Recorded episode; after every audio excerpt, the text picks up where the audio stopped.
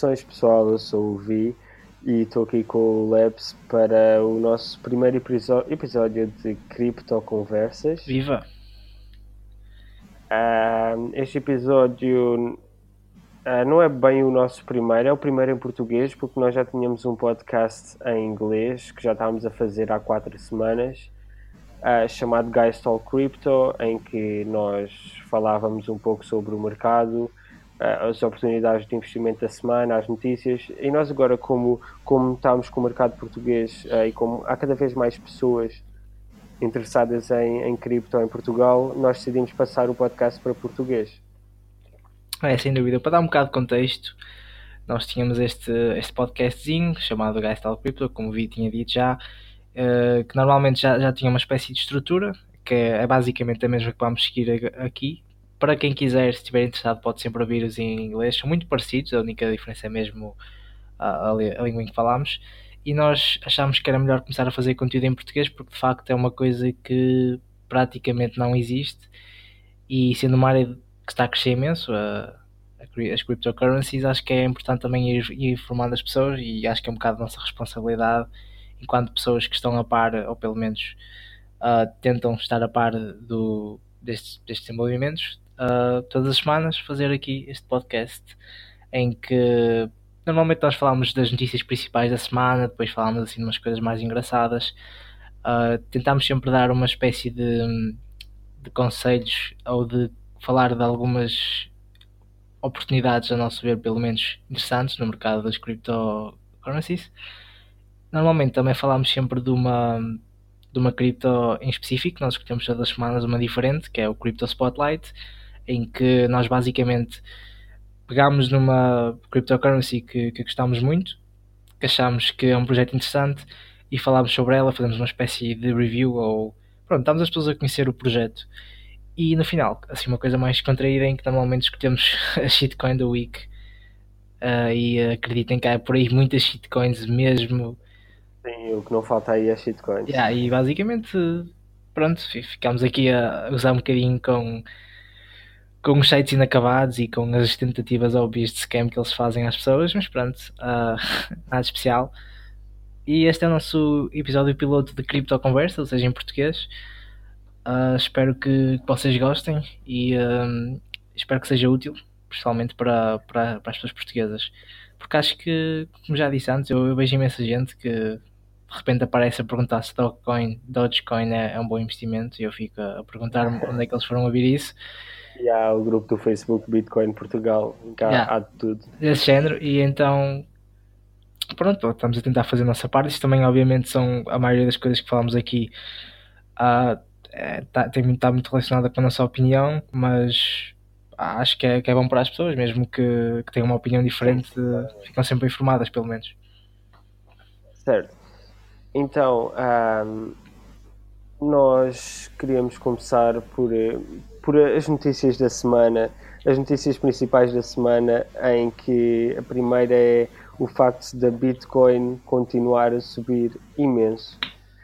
Uh, aquela especulação toda, ou pseudo-especulação, que, que aconteceu uh, há duas semanas em que a Bitcoin, não, há uma semana, em que a Bitcoin conseguiu chegar aos 10k.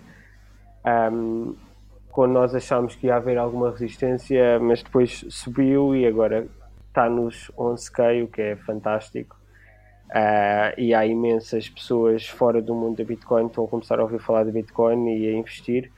Uh, isso está a fazer com que a Bitcoin suba o valor, tal como na semana passada. É assim, nós da, da duas semanas para a semana passada vimos um crescimento de quase 3 ou 4k, portanto esta semana dizer que está perto dos 12k dólares, já, já, apesar de ter crescido, obviamente, não, não foi assim um crescimento tão grande como tem sido. Sim, exato. Então, parece estar a estabilizar à volta dos, dos 11, 12k, o que é muito bom. E uh, de facto, esta, esta semana foi mais uma semana das, das altcoins. Mas de facto, continua o rally, continua este mercado muito, muito bullish, é pá, uma coisa fantástica. Um, o market cap total continua a aumentar. Na última vez que fizemos tinha sido uma altura em que tinha havido uma, uma quebra dos 335 bilhões de dólares, aliás, uh, para, para os 300, julgo que na altura. E agora, de facto. Sim, isto tem claramente, isto tem claramente a ver com o facto de, de haver cada vez mais, uh, mais mídia a falar sobre, sobre as cripto e, e cada vez mais pessoas a estarem interessadas. É, é assim, eu ultimamente, eu acho que os 10 mil foi mesmo um marco muito importante, porque como é um número assim grande, psicologicamente as pessoas veem aquele número e pensam, ok, isto aqui agora é uma coisa séria. E não só isso, como se os mídias já, já se sentiam cada vez mais forçados a falar deste, deste fenómeno, que é Bitcoin, desta vez, opá, falam cada vez mais. E eu, eu vejo imensas pessoas que pessoas que vieram falar comigo pessoalmente uh, que eu ofereci-me para, para as ajudar, assim, de forma muito casual, e elas não estavam nada à espera até que elas, tipo, chegassem à frente e de facto pedissem ajuda e, e tipo, pessoas que eu basicamente tive a explicar-lhes, mas assim, a um nível muito, muito básico, como é que funcionava e quais, quais eram as vantagens, quais eram as desvantagens, quais eram os riscos, etc. Assim, uma, uma espécie de introdução. E eu estou a ver eh, muitas pessoas que eu não fazia a mínima ideia que, que, se podiam interessar nisto sequer e, e, de repente vejo um post no Facebook ou uma coisa do género e de facto é, é muito interessante. Sim, sim. Um, e sobre uh, outra cena fantástica que aconteceu esta semana, que foi Iota. Uh, o que é que tens a dizer sobre ah, isso? Eu, nós já tínhamos nós, nós estamos a falar do Iota desde que, desde que a coisa começou. Yeah, e, e mesmo, tipo, se, se as pessoas tivessem ouvido o nosso podcast like, há três semanas atrás, uh, as pessoas tinham ganho returns tipo em 400%. Epá, eu sinto muito bem por duas razões. Obviamente, a primeira é porque tenho uma, uma mochila cheia de IOTA que comprei a um preço bastante baixo, mas a segunda é porque eu sempre falei de IOTA, sempre falei bem de IOTA, sempre gostei muito da empresa, muita tecnologia. Pá, era das cryptocurrencies para além de Ethereum e de Bitcoin que eu, que eu achava que a longo termo ia ser mesmo uma coisa incrível. Só que durante alguns meses que eu estive ali, sempre a falar daquilo e sempre a comprar, aquela merda estava tipo sempre, sempre a descer e epá, eu, eu uma altura em que eu comecei a ficar tipo, opá, eu gosto muito deste projeto, mas isto, isto só yeah, 10. Yeah, Até que cheguei à altura eu, eu em que aquilo estava a 31 cedos e disse, ok, isto daqui mais para baixo não desce. E pronto, foi a melhor altura para comprar mesmo, porque epá, é, neste momento está no top 4. Não há assim nada especial a dizer para além disso. O crescimento foi ridículo. Ah. Acho que foi a primeira moeda que eu fiz ah. Sim tem muito a ver com o facto de, há, há cerca de duas semanas atrás, eles terem tornado uma fundação. Uh, ou seja, eles agora eles podem, podem fazer parcerias mais facilmente com outras empresas.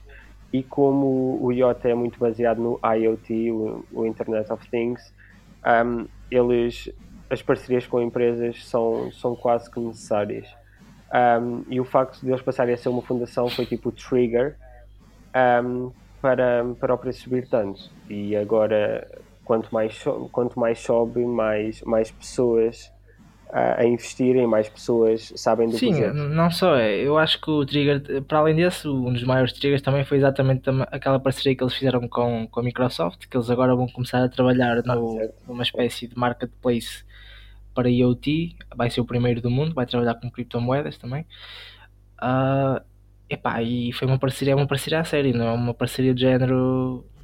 Pronto, as que estão a ver, eles vão literalmente trabalhar num projeto juntos e eu acho que isso foi um impulsionador muito grande, porque a Microsoft é uma empresa de renome, sem dúvida, na, na, área da tecnologia e na área de software. É e uh, eu acho que agora o que está, está a começar a ver é muito fomo, é pessoal com vê o preço a crescer, pensa que isto vai ser a próxima Bitcoin e basicamente está a saber o que se viu no Ethereum no ano passado, em que houve aqui uma espécie de medo de perder, para quem não, quem, quem não está a par, FOMO significa Fear of Missing Out, ou seja, um medo de escapar a próxima Bitcoin e estão as pessoas, pelo medo de ficarem de fora, investiam naquilo. E eu acho que o que está a acontecer agora, pá, pelo menos está a parecer que é, que, é, que, é, que é isso. E se de facto isso acontecer, eu acho que o preço ainda vai aumentar muito mais. O que é ridículo, porque isto nas últimas duas ou três semanas teve um, um increase de quase mil por cento. Uh, pois é que é assim, é, é, difícil para mim dizer que isto vai aumentar mais, não é? Porque pois uh, é assim, isto aumentou 400% ou whatever. Uh, agora, é possível, é, e, isso, não, não há razão nenhuma que, que faça com que isto não aumente mais. Só que eu não investiria atualmente. É assim, eu também tinha um bocado de pé atrás. Caso houvesse um, uma espécie de quebra agora, uma, uma, uma, correção pequena, sem dúvida que sim, comprava, sim. comprava sim. sem pensar duas vezes. Agora, com o preço sempre a aumentar, é, é um bocado mais arriscado, é que estamos a comprar num all-time high, really. Pois. E é possível haver uma quebra, aliás, é muito normal Sim, haver uma eu- quebra. eu vai haver Ah, uma não se sabe como, mas isto vai, vai corrigir, de certeza absoluta. Agora, quando? Sim, e, sabe, é quanto, problema e quanto é que vai crescer antes da correção acontecer também, é importante, não é? É que se crescer para 20 dólares, uma correção não, não significa assim tanto. Mas, mas pronto. Noutras notícias que podemos considerar relativamente grandes é que a Coinbase.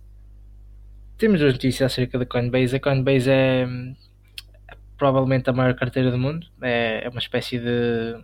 onde o pessoal novo basicamente todo compra, compra Bitcoin e Ethereum, etc. Mas principalmente Bitcoin. Porque eles basicamente têm a, a carteira mais user-friendly. É uma coisa mesmo muito fácil de usar. Nós na semana passada falámos que, que a aplicação deles estava trending na App Store. Aliás, acho que chegou a estar no top 10 de aplicações da semana, que é uma coisa ridícula pensar. Sim, Sim, acima de aplicações como Netflix e, como, e Spotify, etc., que são aplicações que têm mesmo muitos downloads. Portanto, é, é uma coisa incrível. E eh, basicamente houveram duas notícias importantes. A primeira é que eles anunciaram que iam, que iam finalmente implementar o Segwit, ah, que basicamente permite que as transações sejam mais rápidas e muito menos tenham fees muito mais baixas. É uma coisa que é fácil de implementar e que já devem ter feito há bastante tempo. Não tinham feito, as pessoas já estavam há muito tempo a pedir isto para eles fazerem e eh, finalmente eles decidiram fazer. Interessante. Ahm, e para além disso, uma notícia que pode ser um bocado má, basicamente o, julgo que isto aqui é foram o governo dos Estados Unidos obrigou de certa forma, fez uma espécie de intimidação à Coinbase para eles darem uma espécie de relatório sobre todas as pessoas que compraram Bitcoin entre julgo que foi 2013 e dois- até 2015 que compraram pelo menos 20 mil dólares. Ou seja, aqui há a possibilidade de agora o governo ir atrás das pessoas caso elas não tenham pa- pago impostos. Pois. Sendo que isto é uma coisa só dos Estados Agora- Unidos, porque há- em Portugal, por exemplo, não há regulamentação sobre ganhos em moedas digitais. Isso é um assunto um bocado controverso, não é? Se há ou não. Ah, supostamente não há, só que Assim, legalmente, sabe. especificamente para este uso, não existe. Agora podem é tentar aplicar outras leis ao- para isto. Mas Pois, isto é um bocado. Pronto. Ahm, agora, o, o facto de, de- das pessoas a terem, que terem as pessoas que investiram mais de 20 mil dólares terem de, de declarar nos Estados Unidos, ahm, eu acho que quem investe mais de 20 mil dólares não os mete no Coinbase. Por isso, eu não estou a ver como isso sendo assim uma, uma coisa tão. É Assim, eu à partida pensava que não também. A questão é que, principalmente agora, começas a ver muita gente é que é, é pessoal que realmente é muito rico. Principalmente quando estás a falar assim de pessoal que é, que é milionário, que, tem, que trabalham noutras, noutras indústrias, noutras áreas e realmente tem muito dinheiro e eles também pá, não são peritos de tecnologia e também nos querem dar o trabalho de estar a falar com pessoas e muitos deles simplesmente põem imenso dinheiro na Coinbase. Agora, nós estamos a falar de um período de 2013 até 2015. Realmente nessa altura supostamente chegaram a ser quase 14 mil pessoas, portanto é pá, para, para a user base do, do Coinbase até é um número relativamente baixo, né? porque eles têm muito user base, mas ainda assim são 14 mil pessoas. E tens de ver em conta que isto foi mais de 20 mil dólares entre 2013 e 2015, ou seja, Então, o, Gary Vee é um exemplo. Exato. O Gary Vaynerchuk, ele, ele investiu 25 mil dólares tipo há 4 anos e atrás. provavelmente usou Coinbase porque era a coisa assim mais, mais intuitiva. Agora a questão é, eu acho que as pessoas que investiram nesta altura, em 2013, 2015, acima de 20 mil dólares, provavelmente agora vão ter bastante dinheiro, né? Ou seja, Ahm, pois, é, é difícil. Mas pronto, não, não é uma coisa que afete muitas pessoas aqui, assim, aqui em Portugal, pelo menos assim diretamente. Mas, mas acho que era uma coisa interessante de dizer. Acho que podemos passar para as notícias Agora- mais pequenas. Sim, é. Ok, nas notícias mais pequenas, houve um artigo muito interessante no jornal alemão que basicamente aquilo até parecia sátira. Eu não cheguei a perceber se era sátira ou não, mas eu acho que não, porque aquilo parecia, aquilo parecia não, mesmo que sátira. Que Porque basicamente o, Não, que É, o, o que dizia era, o, basicamente era um jornal alemão que incentivava, não incentivava, eles diziam literalmente as pessoas para vender todas as bitcoins que tiverem por a razão, a, basicamente a suposta razão para eles dizerem, não é, não é, eles nem sequer recomendaram, eles literalmente disseram às pessoas para venderem, como se fosse uma coisa super perigosa que ia desabar e eles faziam perder o dinheiro todo, não. Era, a justificação deles era que a Bitcoin tirava poder ao governo, ou seja, e podia destabilizar a economia e reduzia o poder dos bancos centrais, ou seja, Assim, eu acho que a partida vão pessoal ler isto, hum, não sei até que ponto é que vai querer vender ou comprar, né? Mas. Uh... Não, tipo, tipo é, é, estúpido só. Eu acho que ninguém. Uh, vamos lá ver. Tipo, ninguém vai ligar a essas coisas, não é? Tipo, eu, por, isso é, é, o que me faz pensar, será que é sátira, será que não é sátira? É porque é uma coisa tão Sim, supostamente aquele jornal também não é assim um jornal que tem muita reputação. Eu estive a pesquisar um bocado e uh, é uma espécie de tabloide. Yeah. Ainda assim é, é, é assim uma coisa engraçada, percebes? Um Pá, é engraçado. Ah, mas tipo, sim, mas há, parte, há parte disso. Primeiro, eu acho, que, eu acho que isso não vai ter muita importância, claramente. Mas, pronto, é uma coisa engraçada. Sim, eu duvido que alguém que tivesse Bitcoin depois de ler o artigo fosse vender, não é? pelo menos se isso acontecer é, foram eu acho muito reduzidas pessoas. As pessoas até foram comprar, mas pronto. uh, temos outra notícia interessante uh, que, que, ninguém estava à espera, eu acho. Que a Venezuela, o Nicolás Maduro, anunciou uma criptomoeda para ultrapassar o bloqueio financeiro. financeiro.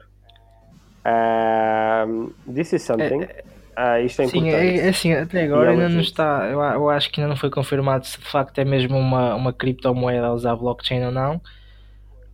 Pois, exato. Eu, eu acho que quando ele falou daquilo, ele falou uma espécie de dinheiro digital. Agora, obviamente. Não, ele falou em Bitcoin, ele falou Bitcoin uma mesmo? moeda relacionada okay, com então, Bitcoin. Ok, então, provavelmente. Mas ele, ele não disse que era uma criptomoeda. Eu, eu, não, eu não acho que ele seja algum entendido na matéria, não é? Uh, e ele não disse que era uma criptomoeda consequentemente, uh, não sabemos. Mas, mas deve ser. Deve ser uma criptomoeda, deve ser um, um regime baseado em blockchain, mas que, que, ao contrário da Bitcoin, é assentado nas suas próprias reservas de ouro, uh, minas, gás natural, eu acho que, que ele disse também.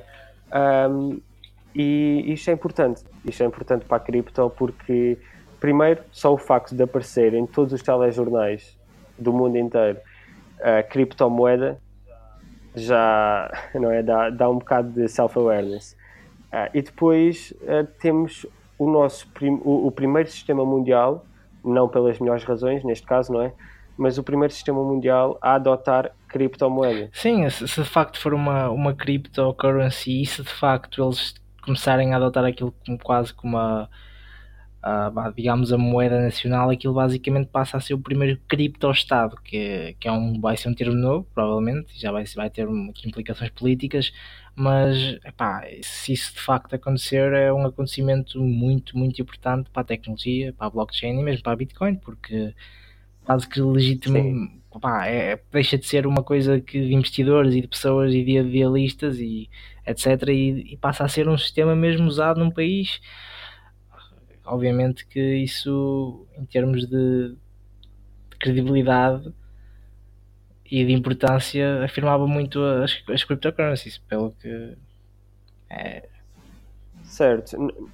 Não é que, que a blockchain já, tenha, já não tenha uma muito boa credibilidade, não é? Porque há, há, há empresas tipo a Lufthansa e, e a Disney a fazerem blockchains para os seus próprios negócios com os seus próprios propósitos. Uh, por isso é uma coisa muito, muito credível, até pela mídia. Uh, assim, o único problema da, desta, da Venezuela, deste, desta situação, é o facto de eles a terem criado pelas piores razões, na minha opinião. Porque eles basicamente eles estão a fazer uma moeda nova porque a sua moeda desvalorizou 57% face ao dólar. Uh, os ordenado mínimo da, da Venezuela atualmente é 4 dólares. Uh, por isso eles estão basicamente a fazer um reset ao sistema uh, e a meter uma moeda nova. Só que, como estamos nesta era, fizeram uma criptomoeda. Foi assim que eu vi a notícia, não é? Por Sim, isso, é, é assim, parece-me um indicador, mesmo que não seja um indicador, é um indicador importante que, que, de facto já começa a mostrar aqui Isto há uns anos era impensável. Certo, exatamente.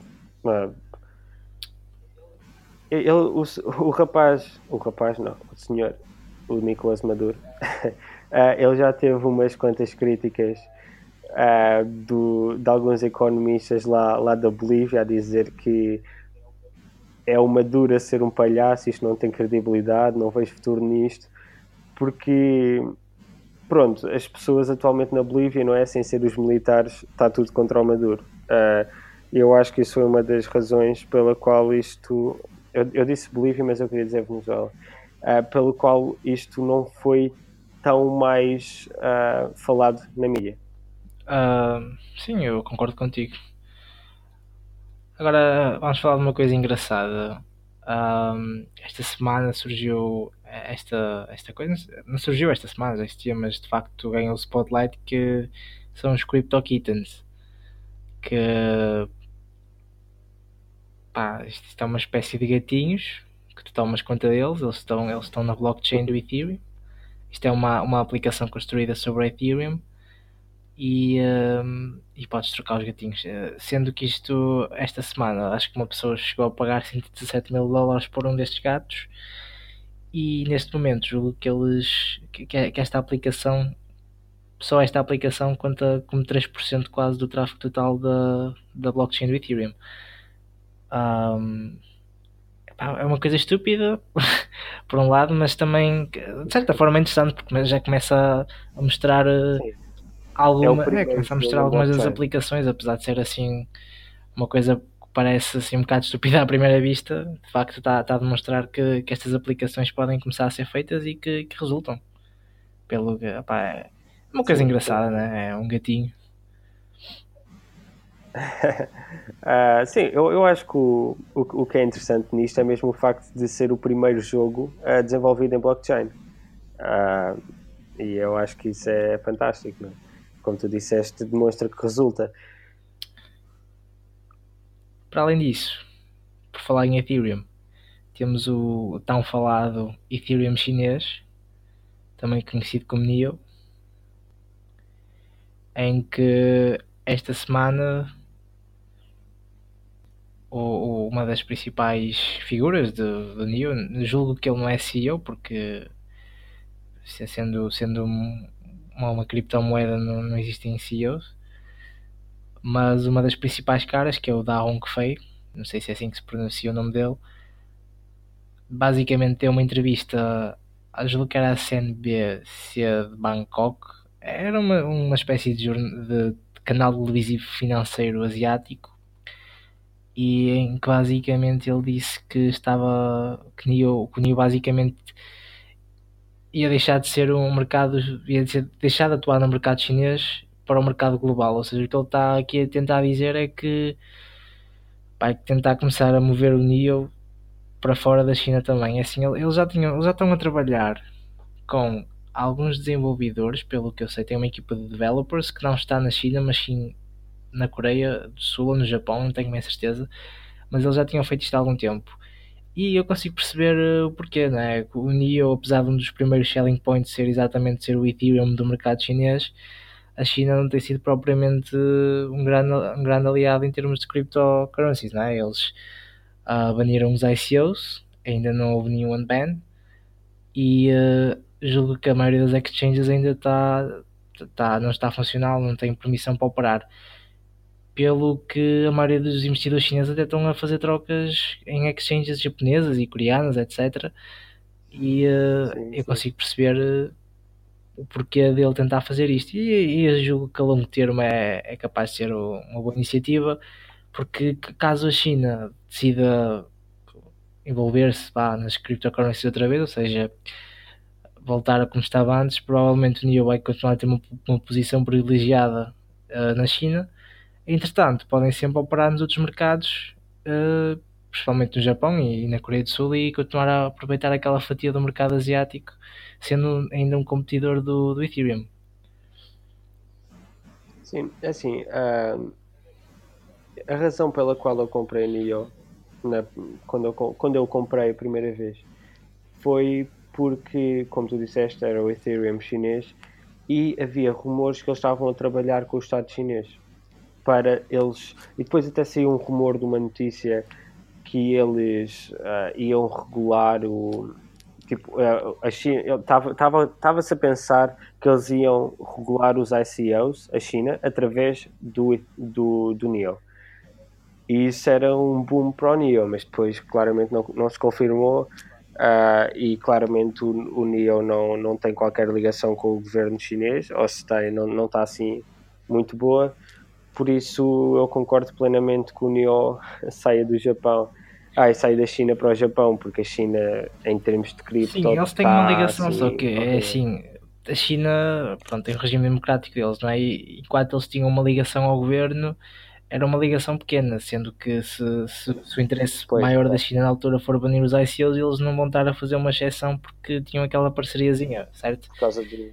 Foi, foi mais ou menos assim que funcionou. Pois, makes sense. Agora, um, nós temos também aqui uma, uma notícia que, é, de modos que é um pouco importante já algum, alguns bancos portugueses estão, estão a bloquear contas por, por transferências para o Kraken, o que é estúpido. Não sei Sim, está a começar a acontecer. acontecer. Mas, é uma perseguição. Eu, por acaso, há pouco tempo, uh, ainda hoje, vi um post em que uma pessoa enviou dinheiro para outra, fez uma. Isto nem sequer foi para uma exchange, foi uma pessoa que literalmente enviou dinheiro para outra diretamente, eram no mesmo banco, em troca de uma Bitcoin. Obviamente, o banco não sabia que a Bitcoin tinha sido passada, simplesmente fazer uma transação de dinheiro. Isto foi, julgo que. Um, não foi, julgo que não foi na Alemanha, julgo que foi na Bélgica ou alguma coisa do género, ou na Holanda.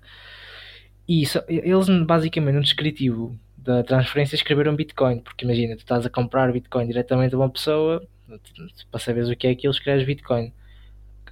O que é que sucedeu? Certo. O banco basicamente bloqueou as contas dos dois utilizadores e disse que supostamente pensava que um deles tinha hackeado o outro, ou uma coisa assim do género. Basicamente suspendeu aquilo por ter eh, a palavra Bitcoin na, na, na transferência. E isto está a acontecer em Portugal também. Eu tenho visto pessoas a falar em grupos aqui de Bitcoin, portugueses, que o banco CTT basicamente não, não faz transferências. Não sei se bloqueiam a conta, mas sei que não, não efetuam transferências para algumas exchanges. E uh, pronto, eu, Sim e o, o banco Big também.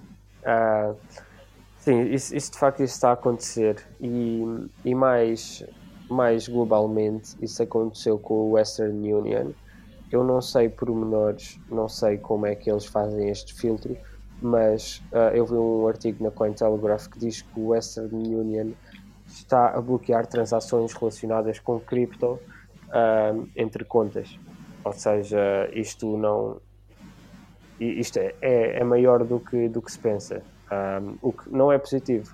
E para dizer a verdade, eu não percebo a razão. Uh, e parece que os bancos, tanto os bancos como o Western Union, uh, não revelam. O, o argumento, tipo o argumento é sempre de, da proteção do investidor, não é? As pessoas supostamente podem, podem perder dinheiro em criptos.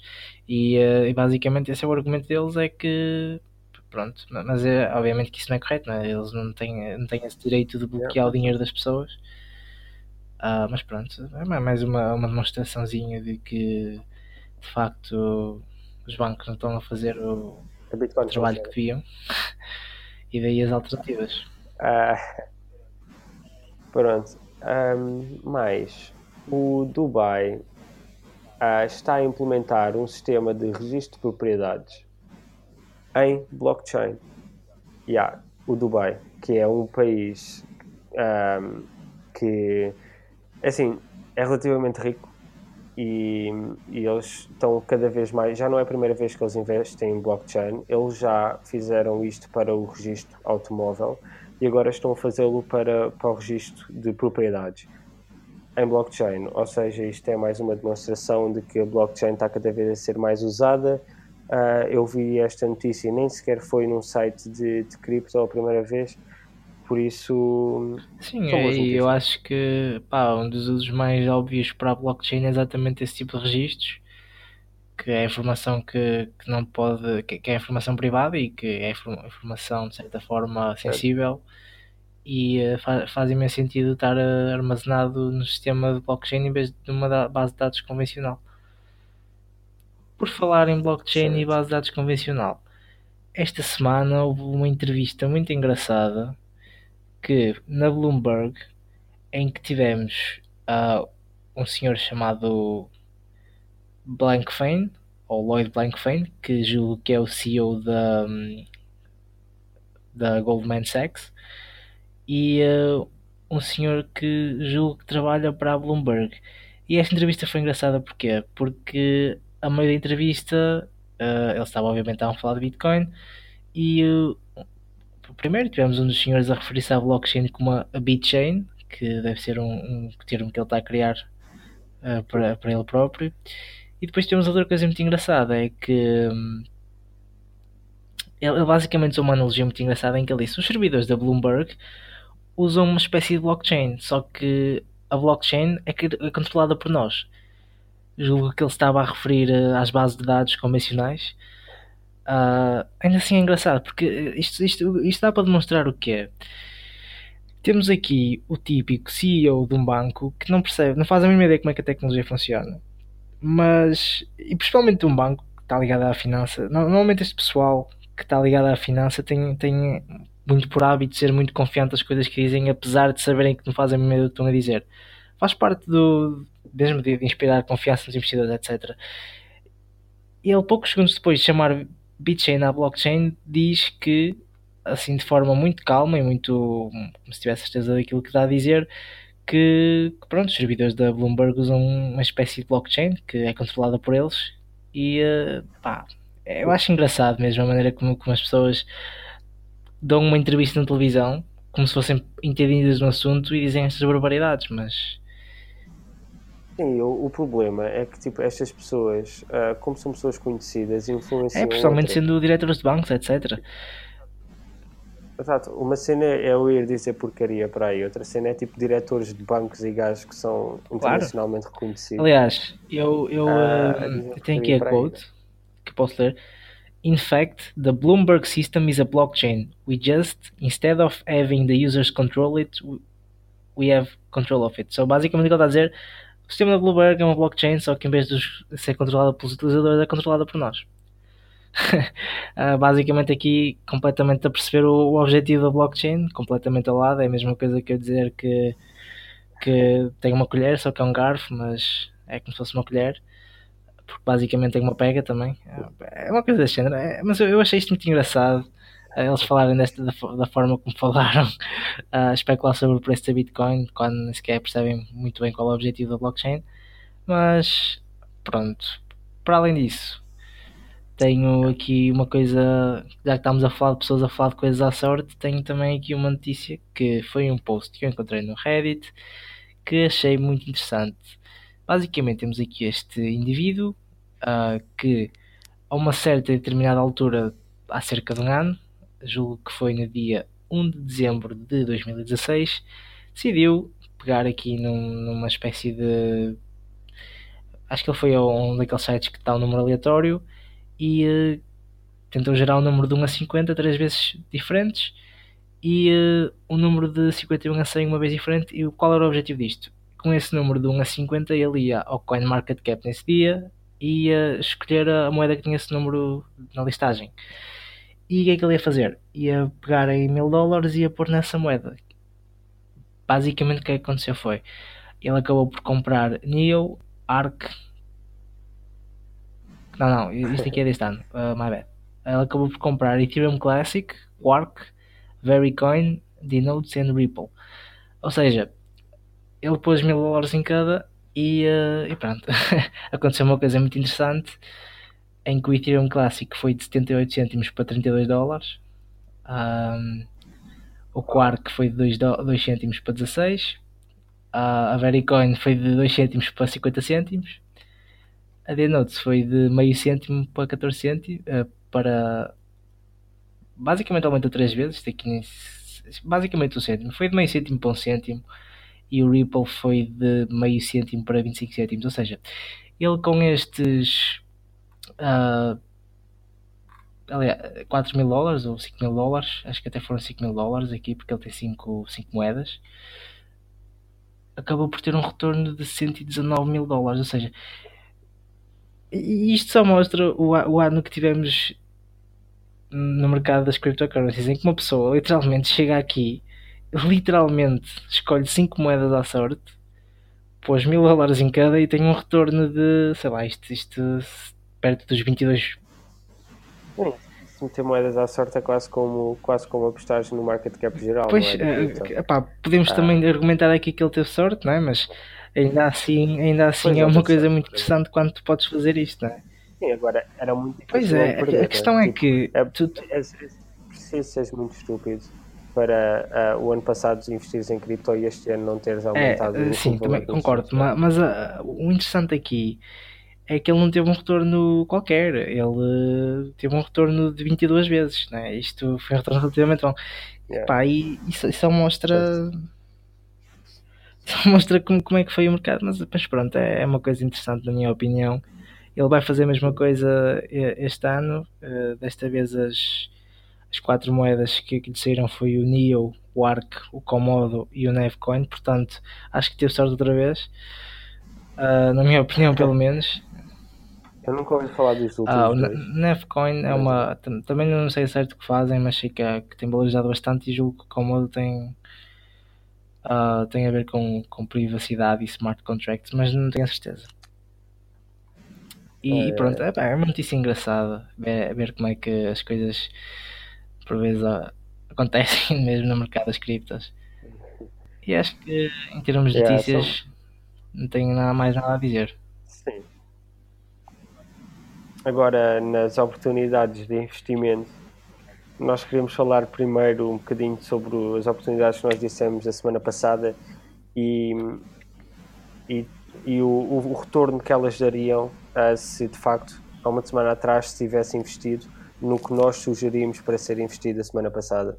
Uh, sim, nós, em primeiro lugar, nós na semana passada, isto na semana passada, sendo o podcast ainda em inglês, obviamente não estávamos a fazer este podcast, mas falámos muito de euro, uh, foi das, das moedas que falámos mais, porque também já nessa altura já estava a começar a haver uma espécie de crescimento relativamente grande e uh, de facto se tivessem comprado euro exatamente quando nós lançámos o último episódio ao, tinham tido um retorno de 130%, ou seja, tinham duplicado, mais que duplicado o vosso investimento inicial. Sim, uh, é um facto. E, uh, e não é só isso, não é? Uh, já tiver, nós já há duas semanas atrás já tínhamos falado de IOTA. ou seja, se há duas semanas atrás tivessem investido em IOTA, tinham um retorno para aí de 300%. Uh, para além de IOTA, nós falámos a semana passada no nosso podcast em inglês também de LISC. A LISC que, teve um, que, teria um retorno de 13%, o que é muito bom, não é? Mas também temos de, de contar com o facto do market estar, estar muito bom nesta altura, por isso é, é fácil de ter retornos. Depois tivemos aqui duas, duas apostas que tiveram algum, algum digamos, prejuízo, que de certa forma desceram um bocado. Se bem que, principalmente aqui no país em modo, nós quando falámos sobre elas, elas logo a seguir quase que, que desceram. Portanto, a maioria das pessoas que, que tivessem ouvido nosso podcast, na altura em que eu comprava, estavam a comprar uma espécie de dip, de certa forma. Mas ainda assim, uh, o PEI teve um, um desceu cerca de 10% e o modo cerca de 17% sendo que são duas moedas que, se, caso vocês tenham comprado na altura em que nós sugerimos, apesar de estarem agora a perder, eu sinceramente sugeria-vos a manter as moedas porque eu consigo ver potencial em ambas, sendo que uma delas vamos recomendar ainda esta semana. E, uh, e pronto, também recomendamos o Monero, que também teve uma semana muito boa. Ficámos um bocado ainda a falar sobre o porquê de recomendar o Monero e de facto houve aqui um crescimento de 25% que é, mesmo com este mercado extremamente bullish, é um crescimento muito bom. Sim. Um, e, e, para além disso, uh, nós recomendamos também o BAT, Basic Attention Token, que um, hoje vai ser a nossa Crypto Spotlight, mas assim, o BAT ficou mais ou menos o mesmo da, da semana passada para esta semana. Eu acho que talvez aumentou 1% ou 2%, o que não é assim muito importante. O BET tem, tem sido muito estável, mas tanto eu como o Labs achamos que tem muita tem muito para dar ainda, mas já, já vamos falar mais sobre ele. Sim, em termos de, de investimentos para esta semana, uh, temos uma lista de quatro moedas que já falámos na semana passada do mod, Modum. Eu acho que, que vai, vai, vai, valorizar, é assim, eu, eu acho que é um excelente projeto, sem dúvida. Acho que, que tem um, ainda tem um market cap muito baixo e tem muito potencial para crescer e nós falámos a semana passada e eu estava à espera de um crescimento maior esta semana. Ainda não aconteceu, mas tenho quase certeza que vai acontecer. Eu a primeira vez que comprei mod, comprei por volta do 1 dólar e 60 cêntimos, alguma coisa do género.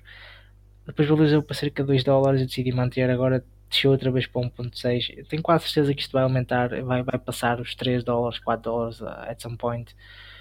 Diria que é um investimento excelente, mid-term, long term é um bocado difícil dizer porque é um projeto que ainda é relativamente pequeno, portanto não sabemos se, se vai manter durante uma duração muito grande de tempo. Eu não posso dizer que esse projeto vai estar cá daqui a seis meses. Uh, eu, eu acho que sim, mas não é uma coisa que eu não posso dizer com confiança, mas tenho quase certeza que, que a mid-term é um excelente investimento. E mesmo a short-term eu, eu tenho quase certeza que isto está quase, quase a arrebentar em termos de preço. Sim, ah, isto, isto a mim parece-me uma espécie de idiota, mas, mas mais, mais para data integrity, certo?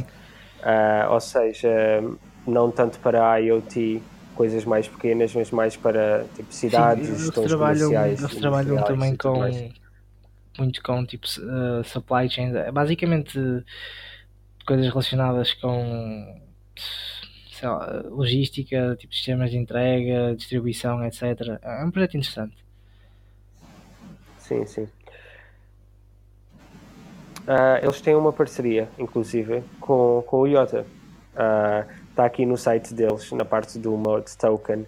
Eles têm uma parceria com, com algumas empresas importantes que eles já estão a trabalhar, o que, para o, o, o facto de eles serem tão pequenos, já, já é fantástico e, e tem parcerias com o IOTA. Depois, para além do, do mod, nós, nós queremos falar também de outra cripto, que é o BAT, Basic Attention Token, uh, que nós já falámos a semana passada, mas que, que ela, ela não subiu muito, subiu só 1%, mas que o, o, seu, o seu browser, o Brave, está a receber updates todas as semanas. O, o, a equipa é muito boa, a equipa está sempre a, a puxar coisas no Reddit, é, é muito responsive no, na, no Twitter e tudo mais. a tecnologia é fantástica, mas como eu disse, nós vamos falar mais sobre isso daqui a pouco. Por isso, agora passamos ao LISC. Sim, o LISC provavelmente acho que é a cryptocurrency que eu acho que praticamente falei em todos os, os episódios. É assim, o LISC é um, é um projeto muito bom. Eles basicamente têm uma espécie de sede que é tipo uma espécie de ferramentas que eles oferecem para, para desenvolvedores para fazerem projetos em blockchain de forma mais, uh, de certa forma, acessível.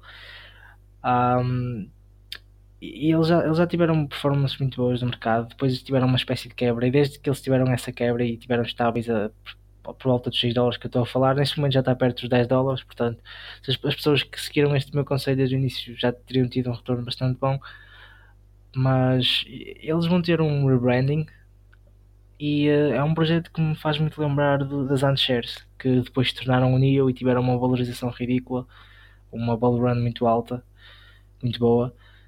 E, uh, Sim, rebrandings normalmente são sempre bons. E eu tenho quase certeza que um, a empresa que fez o que tratou do rebranding para o Neo em termos de tipo de design, de publicidade, etc. Ah, julgo que é a mesma que está a fazer o projeto o até porque o, rebranding dele está a ter muitas semelhanças. E isso é um bom sinal, não é? Uh, eu gosto do projeto, acho que é um bom projeto e uh, acho que ainda tem muito potencial em termos de preço para, para dar. Para além disso, nós também queremos falar sobre o ARC. Uh, o ARC que, que é uma blockchain, que é, que é um projeto que em blockchain que não tem assim nenhuma, nenhuma coisa em específico, uh, como os outros têm, por exemplo, o IOTA uh, é de IoT e o Modem serve para Data Integrity em supply chains. Sim, Agora, o ARC, o ARC tem uma coisa muito boa, que é a tecnologia. Exato, é? o ARC uh, eles especializam-se basicamente em fazer isto numa analogia como se eles fizessem pontos entre blockchains. Esse é basicamente o, o objetivo da, da tecnologia Pronto, deles. Exatamente.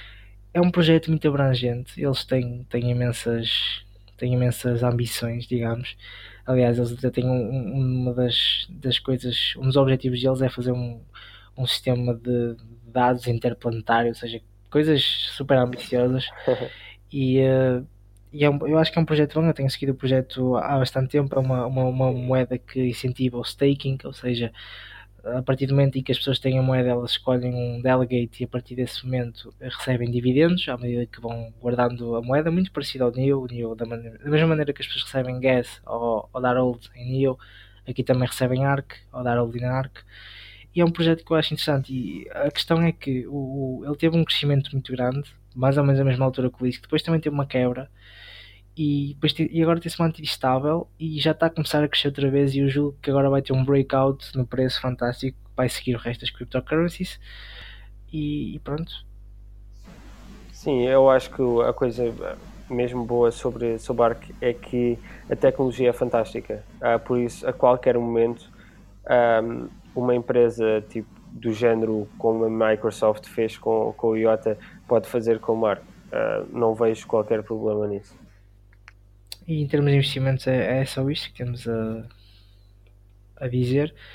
Como eu costumo dizer sempre no início desta secção, mas desta vez por acaso passamos completamente, tudo o que nós dizemos nesta parte de investimentos não é, não é nenhum tipo de aconselhamento em termos financeiros, ou seja, isto é só a nossa opinião, são moedas que nós achamos interessantes e nós basicamente o que nós estamos aqui a dizer é para vocês caso estejam interessados, fazerem a vossa própria pesquisa e darem uma vista de olhos, manterem estas moedas de que nós falámos uh, debaixo do olho, de certa forma. Uh, porque nós pessoalmente acreditamos que pode haver uma valorização, no entanto, não podemos dar garantias nenhumas, ou seja, não estamos aqui a dizer eh, comprem isto porque de certeza que isto vai valorizar e nada do género, simplesmente estamos a dizer que achamos que são projetos interessantes. Sim, exato. Isto são todas opiniões nossas, coisas que nós, que nós investiríamos, mas que não estamos de qualquer maneira a dizer para vocês investirem, não é? Nós estamos a dar a nossa opinião, nós achamos que isto são projetos fantásticos e que, e que haverão dar lucro a curto, médio e longo prazo, mas uh, não se fia, não? Agora, uh, passando para a nossa Crypto Spotlight, que como eu disse há bocado é o BAT, o Basic Attention Token uh, uma das minhas criptos preferidas de sempre uh, pela, maneira, pela ideologia. Uh, para quem não sabe, o Basic Attention Token é, é um, um token em que o objetivo é basicamente descentralizar a publicidade. Um, ou seja, quando, nós vamos a um site, por exemplo, a um site qualquer e nós vemos uma banner ad, nós estamos a dar dinheiro indiretamente à media agency que colocou lá essa banner ad e, consequentemente, uh, quem está a pagar essa media agency é a company. O que o Brave quer fazer é nós pagarmos diretamente ao site que estamos a ver por visitarmos o site, não através de vermos ads que são tipo chatas e whatever, Uh, mas pagarmos diretamente. Como é que isto funciona? Eles têm já um sistema que já está integrado, uh, já está a funcionar a 100%. Uh, ah, Paga-se com Basic Attention Tokens, que é este token que nós estamos a falar agora. eles usam um, um, um, browser que é o Brave e basicamente quando se vê um site lá, nós podemos escolher pagar ao owner do site. Por exemplo, ao Twitter, pagar ao Twitter diretamente em vez de. E assim não vemos as publicidades do Twitter. É esse o objetivo do, do Basic Attention Token e do Brave. Eles têm uma equipa fantástica, na minha opinião. uh, o Brave está a ser feito pelo co-founder do Mozilla Firefox, por sua vez é o fundador do é o criador do JavaScript por isso isto tem tudo para correr bem. Sim, eu acho que o projeto deles é muito ambicioso, a forma como eles estão, de certa forma, a tentar reinventar aqui a, a, a, a criação de conteúdo mesmo, porque para haver uma criação de conteúdo online, e a criação de conteúdo é, é uma área que basicamente surgiu há, há meia dúzia de anos, porque há, há 20 ou 30 anos atrás era impensável uma pessoa criar conteúdo ela própria, ela basicamente queria contar criar conteúdo para outras pessoas ou tinha de trabalhar para uma televisão, etc. Mas nunca tinha a liberdade de fazer as coisas como queria. E uh, é uma área que agora de facto está a começar a ser legítima, que é as pessoas da internet criarem o seu próprio conteúdo. Isto, para a maioria das pessoas, até já é uma coisa completamente normal ter uma pessoa cuja profissão é ser youtuber. E uh, isto aplica-se a bloggers, etc. E, e é uma coisa que está a crescer muito. E de facto, os sistemas de rentabilização que existem para esses criadores de conteúdos neste momento são não são bons. Tu, por exemplo, tens youtubers que basicamente eles não têm proteção nenhuma, porque quem lhes paga é o YouTube. Ou seja, se o YouTube de repente, que é uma empresa, decide não lhes pagar mais, essas pessoas podem literalmente um dia para o outro ficar sem rendimento ah, nenhum. Sim, isso, isso, está a acontecer agora no, no Brasil. Uh, eles estão a testar uma AI que basicamente diz se, se os vídeos são, uh, são monetizable ou não Uh, isso basicamente coisas do género, se tu disseres fuck mais do que sete vezes num vídeo, uh, o YouTube já não te paga porque o vídeo simplesmente não é tipo familiar Sim, depois, ou whatever. Como o vídeo não é familiar, uh, é posto numa lista de vídeos supostamente não familiares e as empresas, à partida, sem sequer olhar para os vídeos, porque não vão olhar para os vídeos todos, dizem ok, eu não quero trabalhar com essas pessoas e essas pessoas deixam de ter dinheiro de revenues. Porquê é que isto é mau? Temos aqui o dinheiro, em vez de ir diretamente da pessoa que vê para a pessoa que está a criar, primeiro, de certa forma, a visualização, o tempo perdido por essa pessoa vai para o YouTube. O YouTube recebe dinheiro de uma pessoa que paga pela publicidade, mostra a publicidade à pessoa e depois pagam uma porcentagem desse dinheiro ao criador. O que é que, este, o, que é que o BAT consegue fazer? Tudo com o BAT consegues pagar diretamente sem passar por mais lado nenhum ao criador de conteúdo e tu é que decides quanto é que queres pagar. E uh, Exato, e decides quanto é que queres pagar ao YouTube e quanto é que queres pagar ao criador de conteúdo. Aí é que está a parte, Sim, a parte se tu quiseres, nem precisas opinião. pagar a, aqui ao YouTube, nem nada do género. Não precisa, tu consegues fazer transação direta e não precisas de uma third party. Porque isto acontece não só com o YouTube, mas acontece com o Facebook, acontece com, com muitos outros tipos de, de sites que tenham modelos parecidos. E, eh, e não, é, eu acho que não é muito saudável, principalmente quando existe quase um monopólio neste momento. É assim, o Google tem o YouTube, depois tem o Facebook e uh, basicamente o, que o BAT aqui faz, o Basic Attention Token, é reinventar a forma como todo esse sistema funciona e eu acho isso muito, muito interessante porque basicamente beneficia toda a gente, beneficia o utilizador porque não tem de publicidades chatas, não tem a sua divulgação na maioria das vezes uh, a ser retirada para criar estas, estas coisas que agora se chamam targeted ads, em que basicamente estes sistemas do YouTube e do Google tiram as tuas informações a partir das coisas que tu vês, que tu pesquisas, para fazer um perfil teu sobre os teus interesses e para depois te mostrar publicidade relacionada com os teus interesses, ou seja, isso de certa forma é um bocado invasão de, privacidade. E uh, com, com o Basic Attention Token, isso, essa, essa invasão deixa de existir, é melhor para o utilizador, como eu já tinha referido, por estes motivos. É melhor para a pessoa que está a publicar porque não tem de dar nenhuma percentagem do seu dinheiro ao YouTube ou a outra qualquer eh, entidade que faz esse processamento e não tem de depender de uma empresa que de um momento para o outro pode decidir que não quer pagar, não quer pagar mais e basicamente o rendimento da pessoa deixa de existir e é melhor para o advertiser porque consegue ao fazer uh, as coisas desta forma consegue também ter um, uma espécie de retorno over investment mais alto. Sim, sim. Uh, e agora, será que. Uh, assim, é, é bom o facto que não é fácil implementar isto, certo? Uh, as, as grandes companies tipo Facebook e Google e whatever, eles, eles simplesmente não vão deixar que isto aconteça porque eles têm um sistema de ads muito próprio e muito rentável para eles.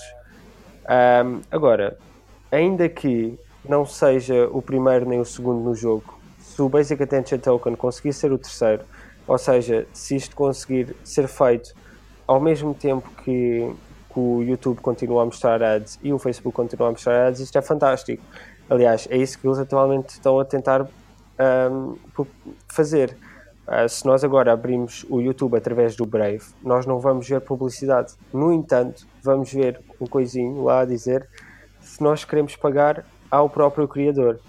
Uh, isso é, é, exatamente o que nós queremos, não é? Ou seja, o que eu quero dizer com isto é que eles não precisam de ser os, os eles não precisam de ser estar em primeiro lugar para conseguirem funcionar, ou seja, eles não precisem, não precisam que o Facebook deixe mostrar ads para, para isto tudo funcionar. Uh, para além disto, o Brave, que é o browser em que o BET funciona, tem, tem features muito interessantes, tem funcionalidades muito interessantes, sendo uma das quais nós podemos decidir um montante máximo por mês que nós queremos gastar a pagar a sites e criadores. E depois um, o Brave automaticamente decide em percentagem de tempo que nós passamos em cada site quanto é que ele vai pagar a cada site.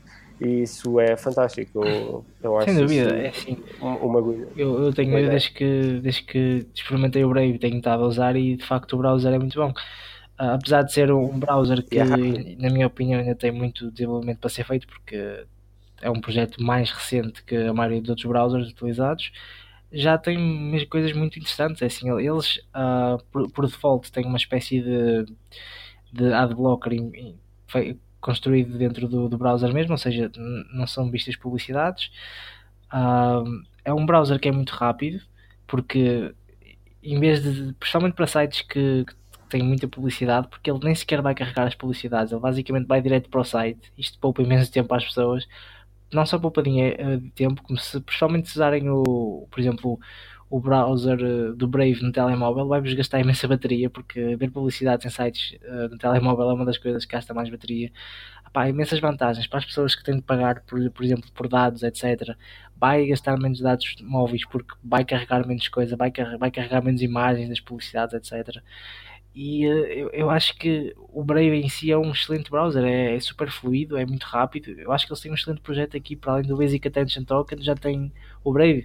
Eu acho que o facto mais interessante deste projeto, para além de ser uma coisa idealística e muito interessante a nível ideológico e uh, teórico, é que eles já deram provas que isto está a funcionar. Neste momento já é possível usar o Brave para, é para, para pagar a sites, para pagar a publicadores que sejam que tenham, também, os publicadores neste momento também têm de, têm de conhecer o projeto e têm de ter uma carteira de bate para receber os pagamentos, obviamente. Mas já é possível fazer isto, já, já é possível usar o browser deles, que, como eu acabei de dizer, é um browser muito, muito bom e, e temos muitas cryptocurrencies por aí fora que ainda não, não tem nenhum produto que seja usável. Enquanto que, que este, esta cryptocurrency já tem um produto que é, que é muito bom e que já é possível usá-lo. E isso para mim é um dos sinais mais sólidos que uma cryptocurrency podia dar. Sim, sim, eu, eu concordo plenamente.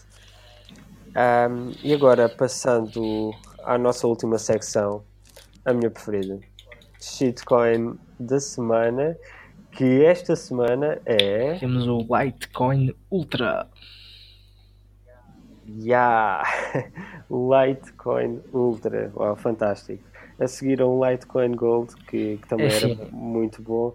Agora temos um Litecoin Ultra. Eu pensava que estávamos a começar a variar das, das variações. Estávamos a começar a variar das shitcoins cujo nome era, eram variações de moedas principais e cá estamos nós com Litecoin Ultra. Estas são as melhores, acho que estas é, variações aqui, é, são. É assim, é interessante, porque estas aqui eles basicamente estão ao trabalho e o facto de não estarem ao trabalho é estúpido, mas por exemplo, a Champion Coin que vimos na última semana também era interessante porque eles estavam a dar ao trabalho e mesmo assim estavam a fazer um trabalho terrível. Uh, é assim, o que é que podemos dizer sobre a Litecoin Ultra? Aqui em termos de, de market cap, uh, podemos dizer que já existe desde o dia 30 de agosto um, tinha um market cap de cerca de 34 mil dólares. Foi pump recentemente, sendo que o volume ah. nas últimas 24 horas é o dobro do market cap. Que é uma coisa muito, muito saudável. E em termos de market, pump. Uh, é assim, nós podemos comprar isto na Cryptopia, né? E no Yobit, ou seja, temos aqui algumas exchanges que eu à partida nem diria que aceitavam este tipo de coisas, mas pelos vistos eu estou enganado. Pois, uh, é assim, mas há, há, coisas aqui que nós temos de notar, não é? Primeiro, o site é, é o site é a primeira coisa que reparei é completamente amador. Eles basicamente é que tu, tu basta ir ao endereço, não inspira confiança nenhuma. O, endereço é cryptonite.wixsite.com e depois tem barra Litecoin Ultra, ou seja, parece que isto é uma subdivisão no site pessoal de alguém. Ah, Sim, e, e, não só. Uh, Tipo, aparece aqui a coisinha a dizer Create Your Website, ou seja, eles nem eles sequer pagaram muito... Exato, isto parece, isto é, eles basicamente fizeram um site numa plataforma que faz sites, fizeram um site de graça, tem aqui uma coisa a dizer Create Your Website, como tu disseste, é, epá, é engraçado o white paper ainda é, não está feito, claro. como em todas uh, as bitcoins, não é? Que, opa, fazer um site no Wix uh, demora uma horinha, fazer um white paper ainda, ainda demora uns dias, então. uh, o roadmap deles está um bocado descentralizado, basicamente tem só quatro elementos, sendo que o atual é code base, update the code base to create a new base for future development, ou seja, basicamente eles estão-nos a dizer que eles não têm código e que o código tem é uma porcaria. Sim, eles, eles, certamente pegaram aqui no código da Litecoin e devem ter feito qualquer coisa, digo. Vamos ver, vamos ver aqui, começar pelo início sim. e ver quais são as principais vantagens de usar a Litecoin Ultra. The lighter way to send digital currency. Basicamente é uma Litecoin mais light ainda, supostamente. Ah, o que, é que a Litecoin Ultra faz?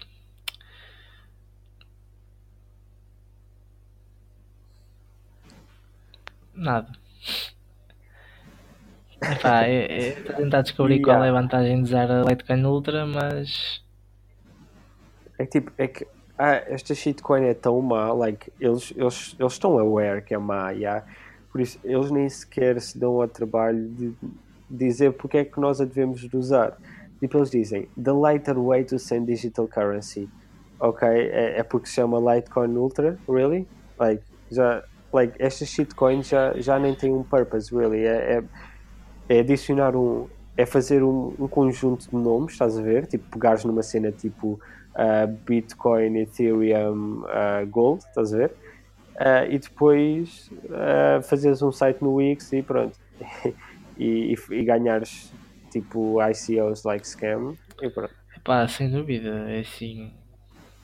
Tens 760 mil dólar, uh, não, 750 mil Litecoin Ultras de, de supply, uh, o que é uma porcaria. É circulating uh, supply, sendo que total supply é 150 milhões, é assim, eu acho que alguém. Acho que eles estão Pois, exato, exato o problema está aí mesmo. Ou seja, eles atualmente eles têm 760 mil no mercado Uh, só que eles não devem ter mineradores. 7,5%, uh, 5% aliás, ou 7,5 milhões delas foram pré-minadas, ou seja, estão com os developers. Eles têm uma coisa aqui que são random superblocks. Horrível. Que eu não, não, percebo exatamente o que é que isto faz. Uh, a palavra, mas a palavra random antes de um superblock não parece muito. uma coisa muito. muito séria. Um, Epá, eu não sei muito o que dizer, né? Eles chegam aqui Max Supply, não percebo porque é que eles estão a dizer 8 milhões e 260 mil dólares, não sei de onde é que vem este valor. Sim, é, é horrível. É mais uma da, das shitcoins com, com é. E tal. Eu um dia, um dia eu vou fazer uma shitcoin destas. Uh, I, I will call it right now. Vai se chamar CR7. Podem escrever já. Vai se chamar CR7. Vai ser tipo o, a cena, o, que me esqueci o nome agora, o tico vai ser CR7 e o nome da shitcoin vai ser Ronaldo Coin.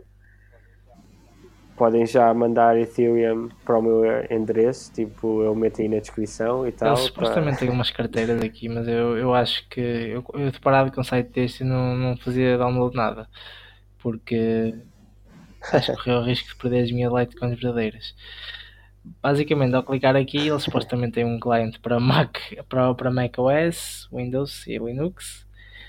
E uh, ao clicar vais para um, um link do Mega e uh, depois fazer download de um fecheiro X, executable e pronto, basicamente é isso. Podemos ir ao GitHub deles uh, que tem É uma maneira fácil de ganhar o, yeah, o, o, o GitHub deles tem 9, 9 commits, portanto também não parece ser muito ativo. E deixa cá ver qual foi o último pull request. Foi no dia 7 de setembro. Eu aposto que é tipo de. É 8 do founder e. Ah, e já não é updated há desde 25 de setembro, portanto também não parece ser um projeto muito, muito ativo. É, a coisa que, que me fascina dessas shitcoins é que isto é um projeto terrível, ok? Eles não, não há aqui dinheiro nenhum para ser feito. Isto aqui, aliás, eu até duvidava da segurança disto, não tinha aqui dinheiro nenhum. O projeto não é feito há dois meses, uh, em termos de, das redes sociais também não há nada. Mas tu vais aqui e por alguma razão alguém decidiu dar pump nesta moeda. Porquê? Não faço ideia, mas efetivamente, por alguma razão, alguém hoje decidiu investir 60 mil dólares nesta moeda market cap de 34 mil dólares. E é assim, eu não percebo bem qual é o objetivo destes pumps, não, não percebo se há alguma vantagem. Uh, pá, eu também, também sinceramente não percebo. São aqueles mistérios. Porque é que alguém faria isto? Pronto. Se fores ver o volume, uh, isto literalmente antes de hoje tinha zero de volume, era uma daquelas shitcoins mortas, não é? E de repente. Foi, foi totally pumped. Mas, ah, mas é mais um exemplo. Uma... Um, eu acho que eu acho que é tudo por hoje. Uh, esperemos que vocês tenham gostado do nosso podcast, o primeiro em português. Uh, é fixe porque dá para, ao contrário dos vídeos sobre cripto, que já há alguns, é, o podcast dá para vocês ouvirem enquanto estão no carro, ouvirem enquanto estão, sei lá, a cozinhar, a fazer tudo. Uh, e yeah, nós, nós tentamos aqui partilhar um pouco do que sabemos de cripto. Sim, o formato que nós é seguimos em termos de, de, publicação, nós normalmente uh, tentamos pôr isto no Anchor, que para quem não sabe é uma aplicação uh, para ouvir podcasts e para ouvir. é uma espécie de Instagram com som, é muito interessante. Postamos também no SoundCloud, no SoundCloud para qualquer pessoa que queira ouvir e no YouTube. Uh, para além disso, e também estamos no iTunes. iTunes. e no Google Play. Uh, estamos no Google Play e no Stitcher. É, e really. Basically, estamos em todo uh, Se quiserem, podem nos seguir também no, no Twitter e, uh, e manter-se a par. Nós. O, o nosso Twitter é CryptoConversas. Um, Caso tenham, tenham alguma sugestão ou alguma moeda que, sei lá, gostavam de ver uma review, uh, qualquer coisa mesmo, nós, nós estamos a, abertos a, a, fazer assim coisas interessantes. E, uh, e pronto, uh, basicamente espero que tenham gostado deste nosso espécie de projeto piloto. agora em português, depois de termos feito alguns episódios em inglês, como já dissemos anteriormente.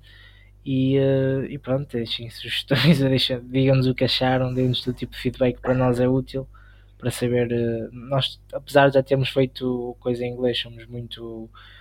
Estamos muito verdes nisto, não é? Porque isto tecnicamente é a quinta vez que fazemos um podcast, então não deu para aprender assim grande coisa.